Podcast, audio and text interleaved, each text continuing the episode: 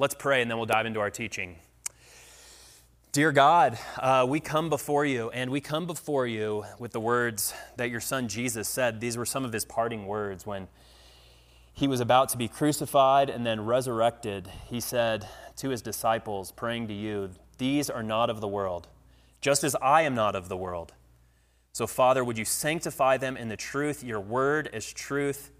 As you sent me into the world, so I've sent them into the world. And for their sake, I consecrate myself that they may also be sanctified in truth.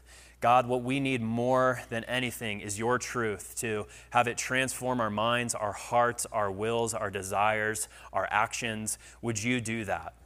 Would you meet us now in the reading and the teaching of your word? Would you sanctify us in your truth by your Holy Spirit? We pray this all in the name of Jesus, your Son, by the power of your Holy Spirit. Heavenly Father, amen.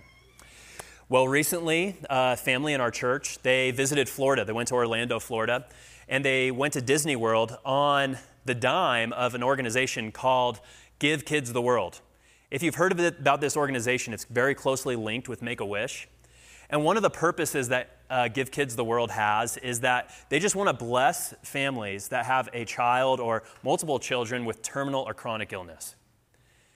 And this family went down to Orlando because one of the things that Give Kids the World does is they give a free week long tickets to Disney World to go to the shows. You get the, the fast pass, so you get to the front of the lines. You, you get to experience everything Disney World has to offer. And as you go into this organization called Give Children the World, as you walk into their lobby, they have this wall. And on this wall, there are countless stars. And every star represents a person who had come down to Florida and experienced uh, Disney World. And on every star is the name of a child that has gone uh, to give kids the world. And they say that if you have a star on that wall, you are welcomed back at any time. You can go back and you can look at that star and you can remember that week that you had with your family or your loved ones at Disney. And since 1986, that's when this organization started, they say that they have served more than 170,000 children and families. That's over 170,000 stars on that wall. And I was talking with this family, and they were talking about how special it was to go there with their daughter and put this star on the wall. It was such a special moment. They're taking pictures. And as they came back to Colorado, they were thinking in hindsight that they were one of the lucky ones. Because for some of those families, some of those stars represented children who wouldn't go back home, whose diagnosis was not just chronic, but it was fatal and terminal. And it was moments like that, when you think of that, it's moments like that that remind us our world, this world that we experience, it's not the way that it's supposed to be. Our world filled with terminal illness, chronic pain, disease, death, and worst of all, the death of a child, those are all evidence that this world, as we experience it now, it is not the way that it's supposed to be. And the Bible confirms that. It actually confirms that from the very opening pages of Scripture. You know, today when we want to emphasize something, when we're writing a letter to somebody, we're writing an email, we'll put something in italics, or we'll put it in bold, or we'll underline it, we'll put exclamation points at the end of our sentences. Sometimes you'll use too many of those, which I've been accused of doing at time to time. When the Bible wants to do this, though, when the Bible wants to emphasize something, what they'll use, the authors will use repetition. It's the way of showing us pay attention to this point. And the first repetitions that you hear are actually in the opening pages of the Bible when, when God creates everything that is. We see that God, the first thing that He ever created was light. And when God created light, he then looks at the light that he made and he said, This light was good. It was good. Then later on, day three in creation, Genesis chapter 1, verse 10, God separates the earth and the sea, and then he does it again. He sees what he has created and he says, It was good. Genesis chapter 1, verse 12, God then brings forth vegetation and plants and trees from the earth that He's created. And again, God saw that it was good. And this is repeated again and again and again until day six, when God looks at everything that He's created. And behold, He says it again, it was very good. And that's a great story. God creates everything, a life of flourishing, but the story doesn't end there. This is Genesis 1. That's the way the world was. That's the way that the world was supposed to be. But then we're introduced with Adam and Eve in Genesis chapter 2, and Adam and Eve are these pinnacle of God's creation. And after they fall into sin by eating from the tree of knowledge and good and evil, if you're familiar with the story, we are met with another repetition. And this time, the repetition isn't, it was good, it was good, it was good. Instead, we see a repeti- repetition from the genealogy of Adam. This is Genesis 5, verse 5. Thus, all the days of Adam that he lived were 930 years, and he died. Thus, all the days of Seth, the child, were 912 years, and he died. Thus, all the days of Enosh were 905 years, and he died. Thus, all the days of Kenan were 910 years, and he died. Thus, all the days of, nobody knows how to pronounce that word, were 895 years, and he died. Thus, all the days of Jared were 962 years, and he died. On and on and on it goes. The Bible is confirming this point. What started out as a pristine, good creation, meant for life and flourishing, created by a good God, intended for life and blessing is now plagued by death. I use that term plague very intentionally, by the way, because that's what a plague does. A plague starts out in germ form.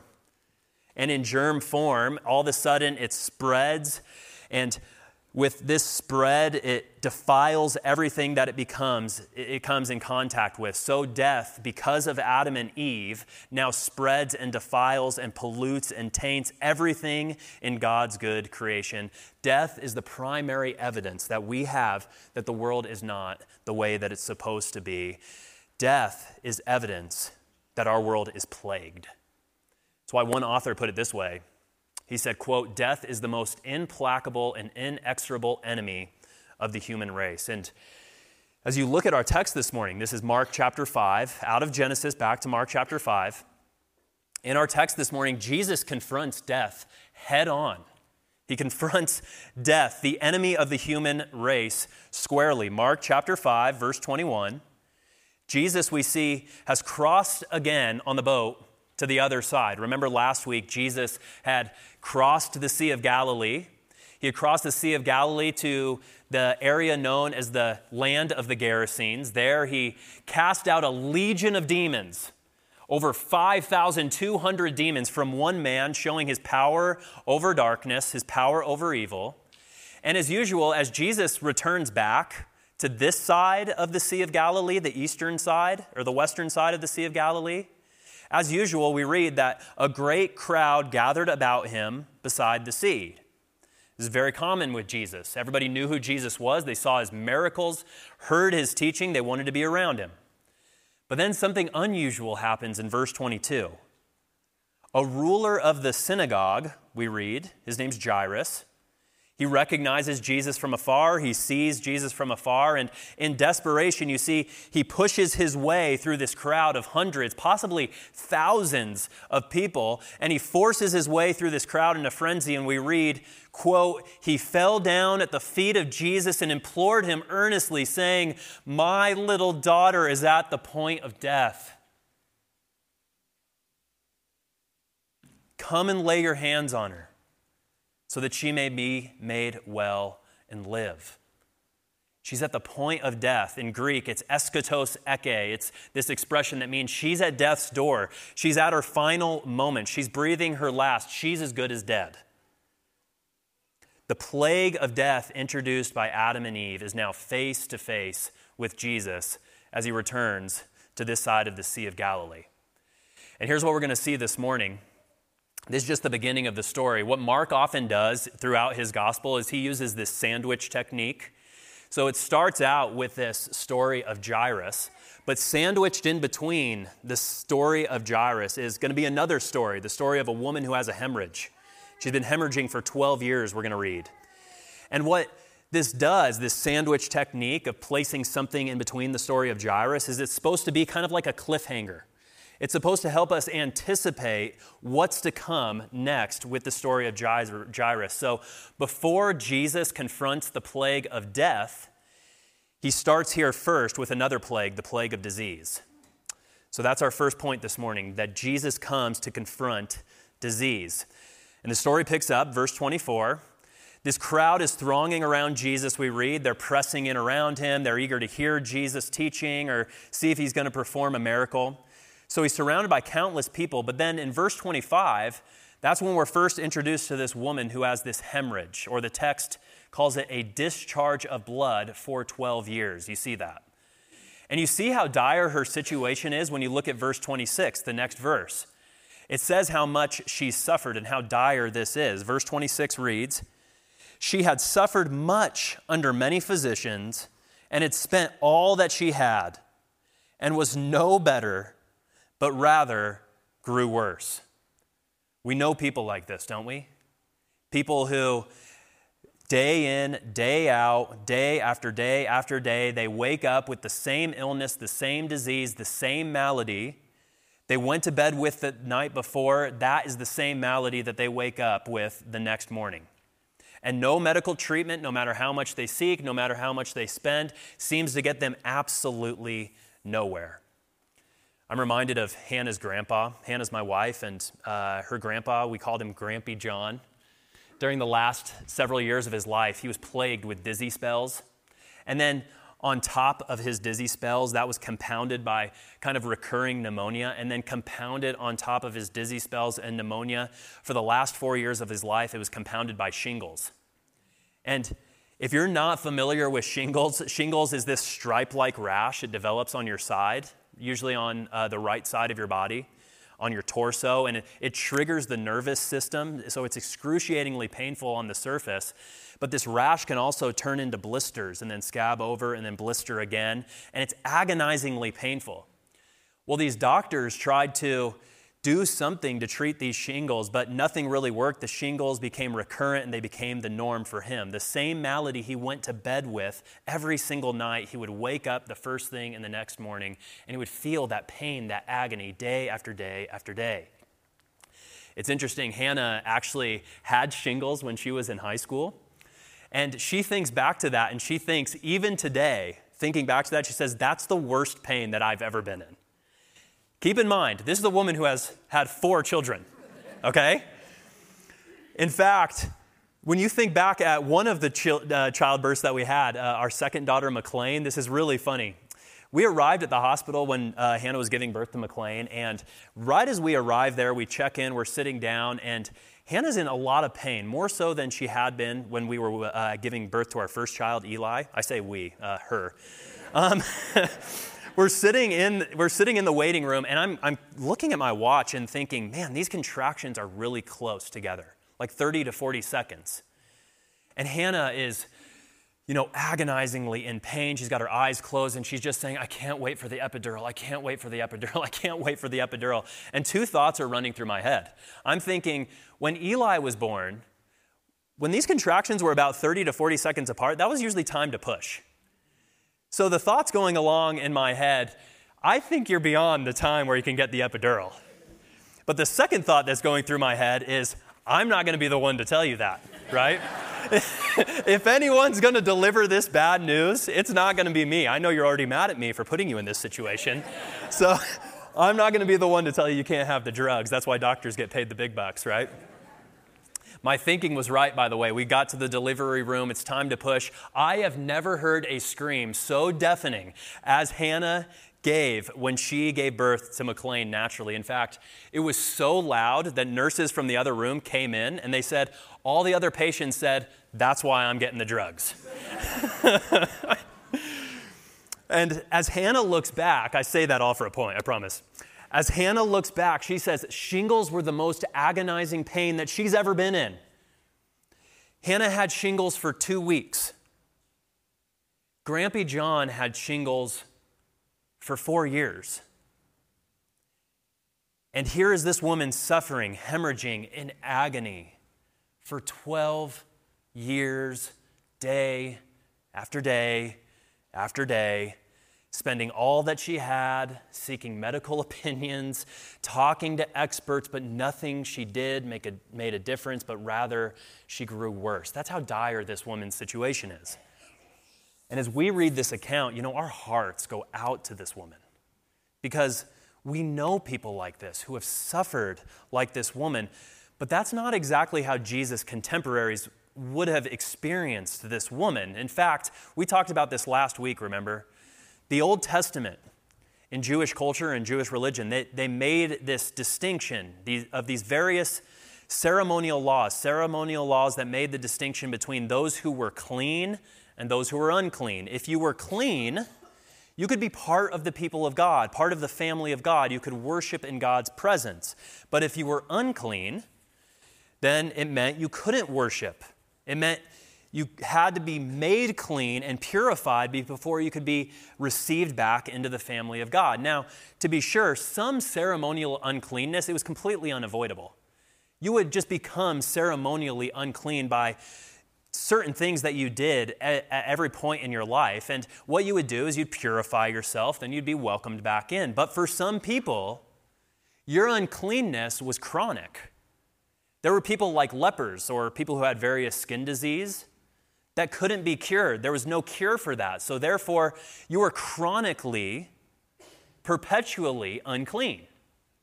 There were some people who had physical deformities or disabilities. They too would have had no avenue for purification. They were permanently unclean, permanently outside the family of God. And this woman falls into that latter category. Because if you look at Leviticus chapter 15, verses 25 through 27, it stipulates there that if a woman has a discharge of blood for many days, not at the time of her menstrual impurity, or if she has a discharge beyond the time of her impurity, all the days of the discharge she shall continue in uncleanness. As in the days of her impurity, she shall be unclean. And whoever touches these things shall be unclean, and shall wash their clothes and bathe themselves in water and be unclean until the evening. So for 12 years, this woman has been ceremonially unclean, Leviticus 15 25. And to make matters worse, because of her condition, everyone she comes into contact with touches or anything she touches, and then people touch that, they become unclean as a consequence as well. That's Leviticus 15, verse 27. So not only is she plagued with chronic, chronic illness and suffering physically, she's also plagued with chronic uncleanness spiritually, and she knows it. She knows it. You can see that in the way that she approaches Jesus. And Back to Mark, Mark chapter 5, verse 27. She had heard the reports about Jesus, and we're told that she came up behind him in the crowd and touched his garment. See, she doesn't want to make anyone else unclean or bring attention to herself, so she just wants to sneak up without touching anybody, without being conspicuous. She just wants to touch his garment. We read because, verse 28, she thinks if I touch even his garments, I'll be made well. I don't even need to interact with Jesus necessarily, right? And I don't I definitely don't want to have to touch him and make him unclean, so therefore I'm just going to touch his garment, go on my way. And she's right. She's right. She experiences immediate and total healing just by touching Jesus' garment. Verse 29 we read, immediately the flow of blood dried up, and she felt in her body that she was healed of her disease. One touch of the garment of Jesus, and this woman who has been suffering for 12 years in agony, both spiritually and physically, is healed of her disease. Now, if you'll allow me to get on a soapbox here, I didn't bring my soapbox, but the figurative soapbox, okay? This is a miracle. A miracle. There are various Christians today who call themselves or fancy themselves faith healers. They claim to have this same power of Jesus or the early apostles to miraculously heal. I actually watched a service of some of these uh, healing services recently. There was one faith healer who gathered before thousands of people, said, You know, God is telling me somebody in this room right now has chronic back pain that has never been able to be, be healed or helped. And one lady raises her hand, he invites her up. She comes up and he says, Tell me about your back pain. How bad has it been? On a scale of one to 10, what is your pain right now? And she said, It's a level eight. It's agonizing. I can hardly stand. So he does his thing, he prays, he lays his hands on her, he says she's been healed, and he asks her, Okay, what is your pain level now? Have you been healed? She says, Yes, I have. It's now at a level four. Friends, that is not healing according to the New Testament. It's not. In every New Testament healing, in every instance, and I say every intentionally, the healing that God offers is instantaneous it is total and it is indisputable. There are no New Testament healings of Jesus or anyone else for that matter that is partial, fragmented, or gradual. There's no restitution of a person who is blind saying, Oh, you know what? I'm better. I, am 60% blind now. That doesn't happen in the New Testament. It is not a New Testament healing. Those are forgeries, and Jesus here gives the real thing. Now, I want to be clear I am not saying, do not hear what I'm not saying. I'm not saying God cannot do miracles today. God absolutely does miracles today. He absolutely can, and He absolutely does. But be very cautious when someone says they can heal with the power of Jesus and their healing looks nothing like the healing of Jesus. Thank you for indulging my soapbox. Back to the climax of the story, verse 30. You look in verse 30, Jesus looking at this woman who has just touched him, she's been healed. Jesus, we're told, perceiving in himself, perceiving in himself that the power had gone out from him, immediately turned about in the crowd and said, Who touched my garments? And his disciples said to him, Jesus, you, you see the crowd pressing around you, and yet you say, Who touched me? Everybody's touching you. But Jesus looked around to see who had done it. Now, to be sure, you have to be clear about this, Jesus knows who touched him. Remember who Jesus is. The Gospel of Mark has said this repeatedly. Jesus is the Son of God. Jesus is the one who controls the sea and the wind, the one who commands nature, and nature obeys. Jesus is the one who casts out a legion of demons as the Most High God. Jesus is God. He knows who touched him. But this is common in the Bible where someone will ask a question not to get information, but in order to summons someone into their presence. You actually, again, see this in the opening chapters of the Bible. Genesis chapter 3, verses 8 and 9. You remember what happened there? Adam and Eve, they eat from the tree of knowledge of good and evil. And They've severed their relationship with God. They know it. They know they've severed this relationship with God as their father. They realize their pollution and their defilement and sin and their uncleanness. They realize now that they brought a plague of death and shame into the world. So, what do they do? Genesis chapter 3, verse 8 they hear the sound of the Lord God walking in the garden in the cool of the day. And the man and his wife hid themselves from the presence of God among the trees of the garden. But the Lord God called to the man and said to him, Where are you? Where are you, Adam? Where are you, Eve?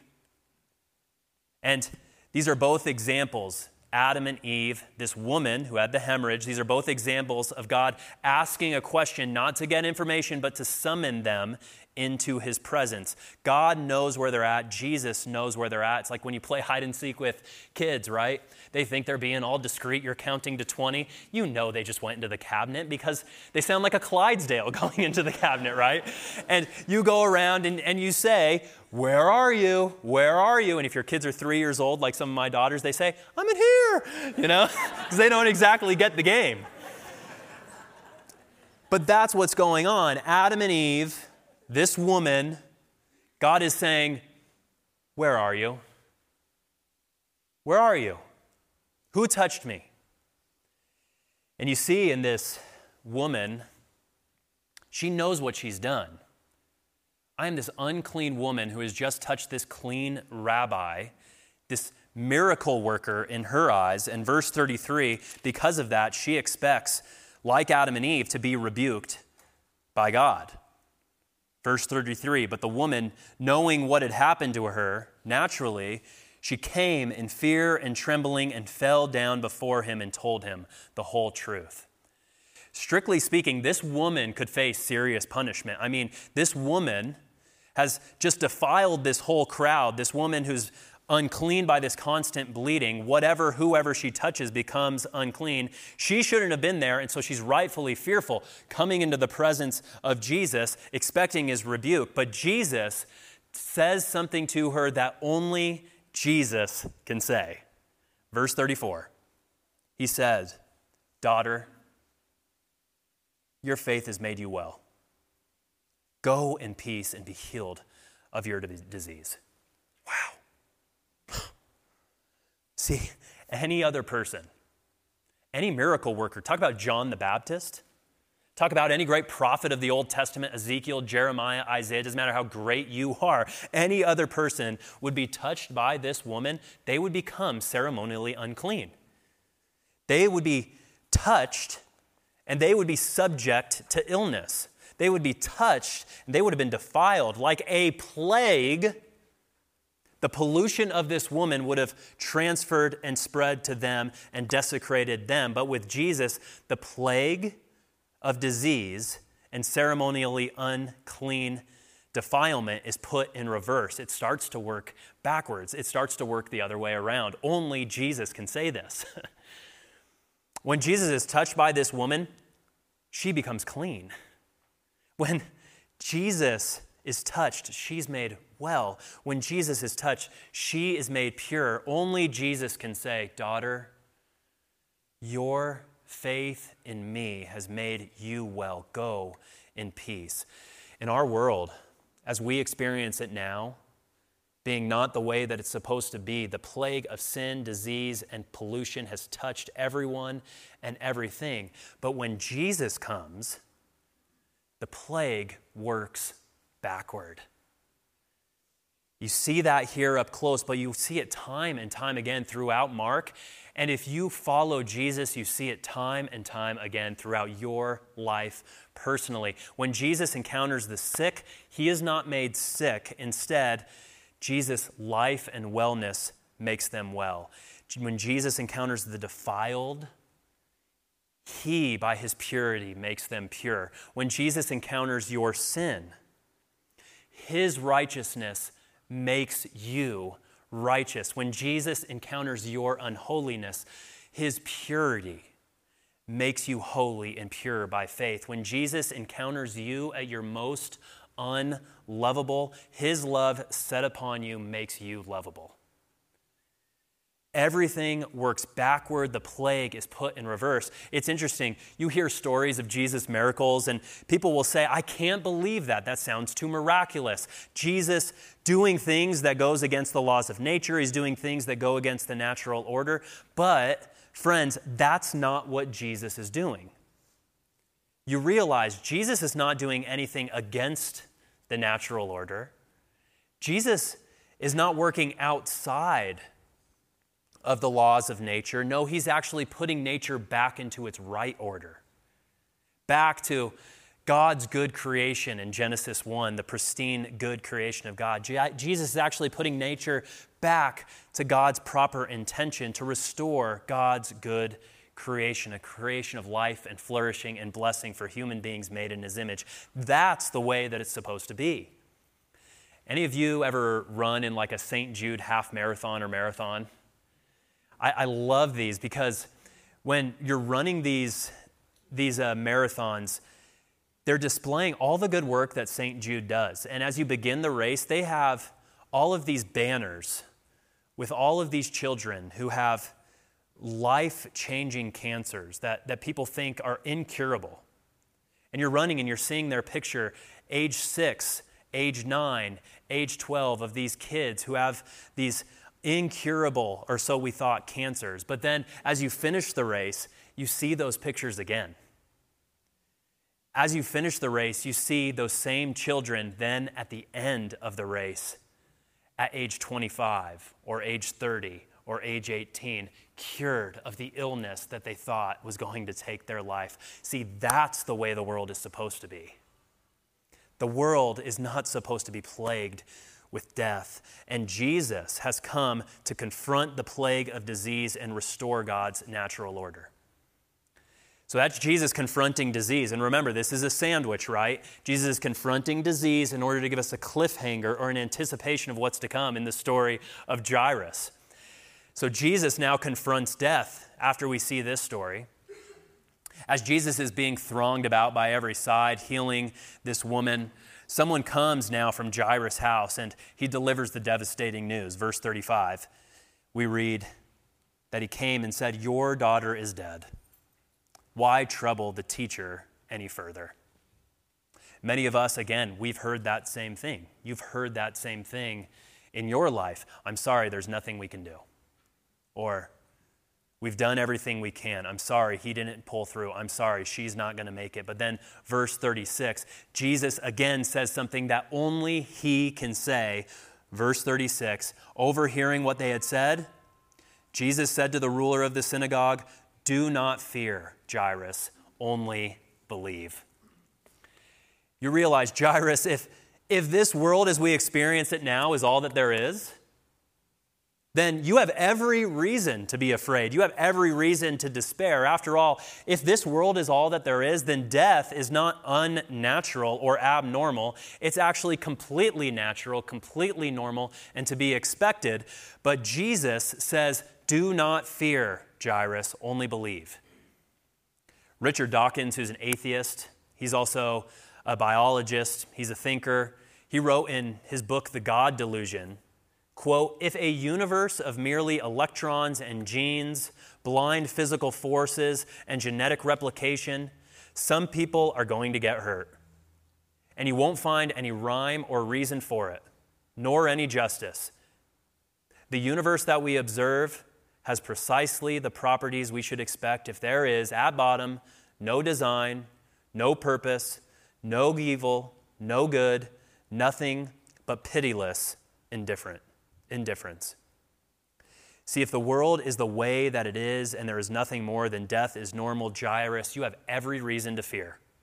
You have every reason to despair. And there is no hope beyond the death of your daughter. Death has the final word. But again, Jesus says something that only he can see. Jairus, do not fear, only believe. You just saw what I did with this woman with a hemorrhage. You just saw what I did. I've come to reverse and to restore. Jairus, do not fear, only believe. Did you know that this is the most common command in the Bible? Do not fear, before you shall have no other gods, before you shall not murder, before you shall not steal, even before honor your father and mother. I have four kids. That's my favorite command. Before all those commands is this command right here do not fear.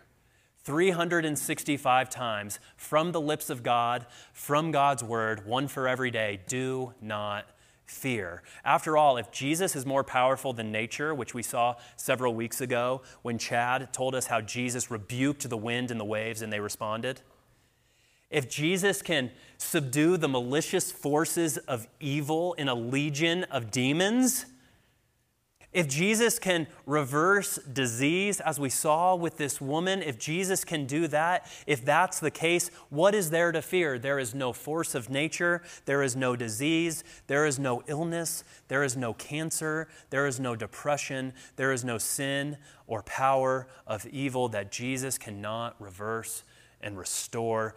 Do not fear, only believe.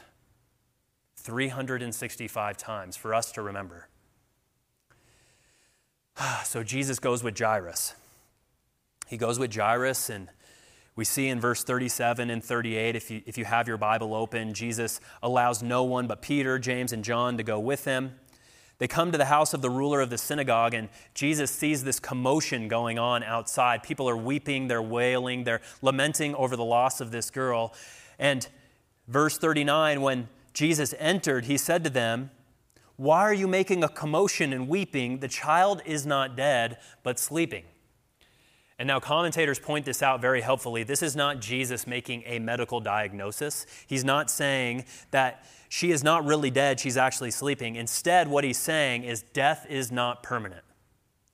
Just as a person wakes from their sleep, this girl too will rise when I see her. There's no reason to weep and lament because if a person has faith in Jesus, faith in God Almighty, then death does not have the final word. And the crowd's, crowd's response is very telling. You see it in verse 40. As they hear this, they laughed at him. They laughed at him. You see, they hear Jesus, he comes and says, Hey, death isn't the final word. This girl will rise again. And they're thinking in their mind, Who is this guy, Jairus? This is the guy you bring here? This guy? Face the hard facts, Jairus. Your daughter's dead. Don't you know the world is one of pitiless indifference? Have you not read The God Delusion? All the resurrection stuff the Bible talks about, the world has been going on for thousands of years, Jairus, and the dead are still in their grave. The world is still spinning. Nobody comes back from the dead. Why'd you bring this guy here? And they laugh at him, they mock him to his face. I was, uh, when I was first uh, becoming a Christian, I was studying Christianity and I was looking online and I came across these open courses from the University of Yale, and one was like Introduction to the New Testament or a New Testament survey. And in some of the very opening lectures, uh, one of the professors was asking his students, it was a really large class, a survey at Yale, obviously. Um, and he was asking his students in the class, who here believed that Jesus was a real person? And about 90 or 100 students raised their hand. I'd say it was about three quarters of the people who were gathered there. Then he says, okay, put your hands down. Who believes that Jesus was God who became a person?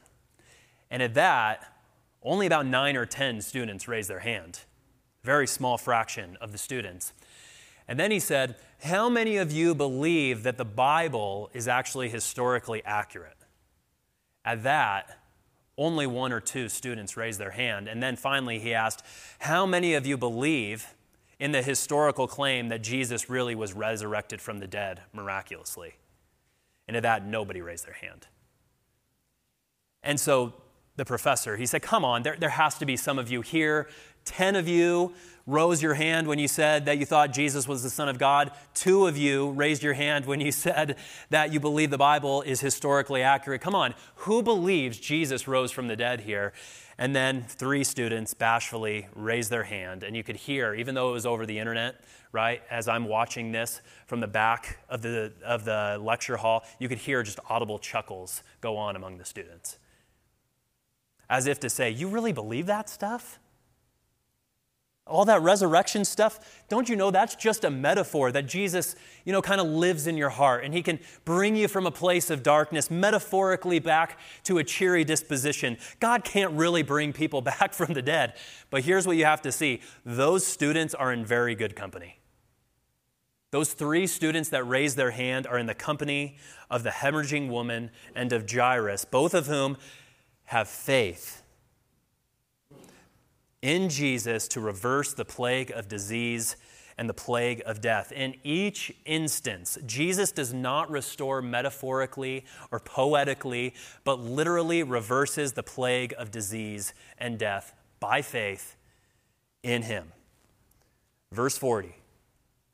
After they laughed at him, Jesus puts them all outside and took the child's father and mother and those who were with him and went where the child was. Taking her by the hand, he said to her, Talitha cumi, which means, Little girl, I say to you, arise.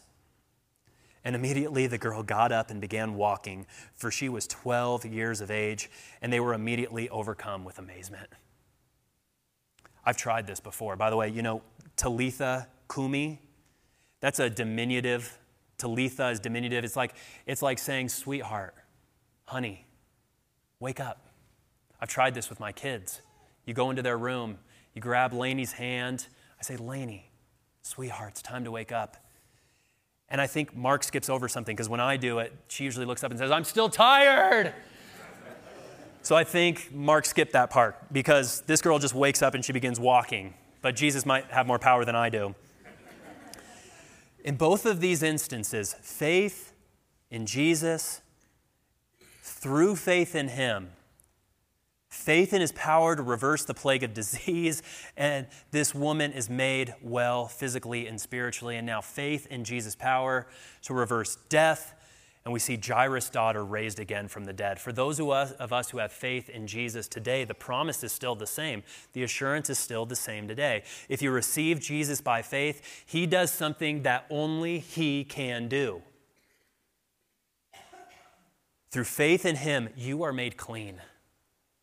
You are made clean of your moral and spiritual defilement, the thing that you would never tell anybody else by the purity and righteousness of Jesus and by the blood of Jesus on the cross, you are washed from all of your impurity by encountering and placing your faith in this holy and righteous God. Your separation from God, that alienation you feel from all of that sin, all of that pollution in your heart, Jesus says, Come to me, son and daughter of the living God. Your faith has made you well. Through faith in Jesus, his resurrection as well his resurrection from the dead becomes your resurrection. Just as Jesus was raised from the dead to live eternally, you too will rise again to live eternally with God, your heavenly Father, because death in Jesus does not have the final word. Do not fear, only believe. 365 times we need to hear that because if death is the enemy that we face, we need to hear it every day that through faith in Jesus, death does not have the final word. As I close, I'm going to share a story that I, know, I think I've shared this with us before, but it's a story from a book written by Tim Keller called Walking with God Through Pain and Suffering. It's the story of a girl named Tess. Tess was uh, recounting a crisis that she had in her faith, and she said, This crisis happened in early adulthood. She was training to be a physician, and she says, as a physician, she, she saw a lot, right? She would go on medical rotation, she would see a lot of terrible things. She said, that she had seen, you know, people who had been thrown from pickup trucks, fatal automobile accidents, 25 year olds being diagnosed with breast cancer. She had seen heart attacks on Christmas Day. She'd seen a lot, she'd treated a lot. But then she said it was in August 2012 that her husband and her welcomed their third baby boy into their family. And for three years, life was nearly perfect. But then she said 14 weeks later, on a beautiful and mild November afternoon, I returned from work into the blissful chaos of our home just when our nanny was waking our newborn baby son from his nap. But from the other room, I heard her screams of terror. And it took several seconds to penetrate my consciousness, but as soon as I walked into the bedroom, I knew exactly what had happened. I knew that my son had died before I laid eyes on him. All my years of training combined with the incredible power of the Holy Spirit came over me in that moment. I called my husband. I told him, Wyatt has died, and you need to come home immediately. I performed CPR on him while on speakerphone with 911, but I knew it was just a formality. She said when the medical examiner came to take the baby's body, that her and her husband refused. They said, No, we're not allowing you to take her. We are going to fight. We are going to try and plead with God, or at least fight with God, to make something right here. And for one hour, she said that her and her husband, along with their nanny, prayed, God, resurrect Wyatt, resurrect our baby boy. We asked as forthrightly as we could to give us back our baby. But God heard our prayer, and He said no. In the end, the cause of death was positional asphyxia, sudden infant death syndrome. He wasn't even sick. Hannah always gets angry at me because we'll be watching movies, and for whatever reason, every pastor is plagued with this. When you watch a movie, you always want to find the theological incorrectness in every story. and I do have to point out there is a theologically incorrect statement in Tessa's story.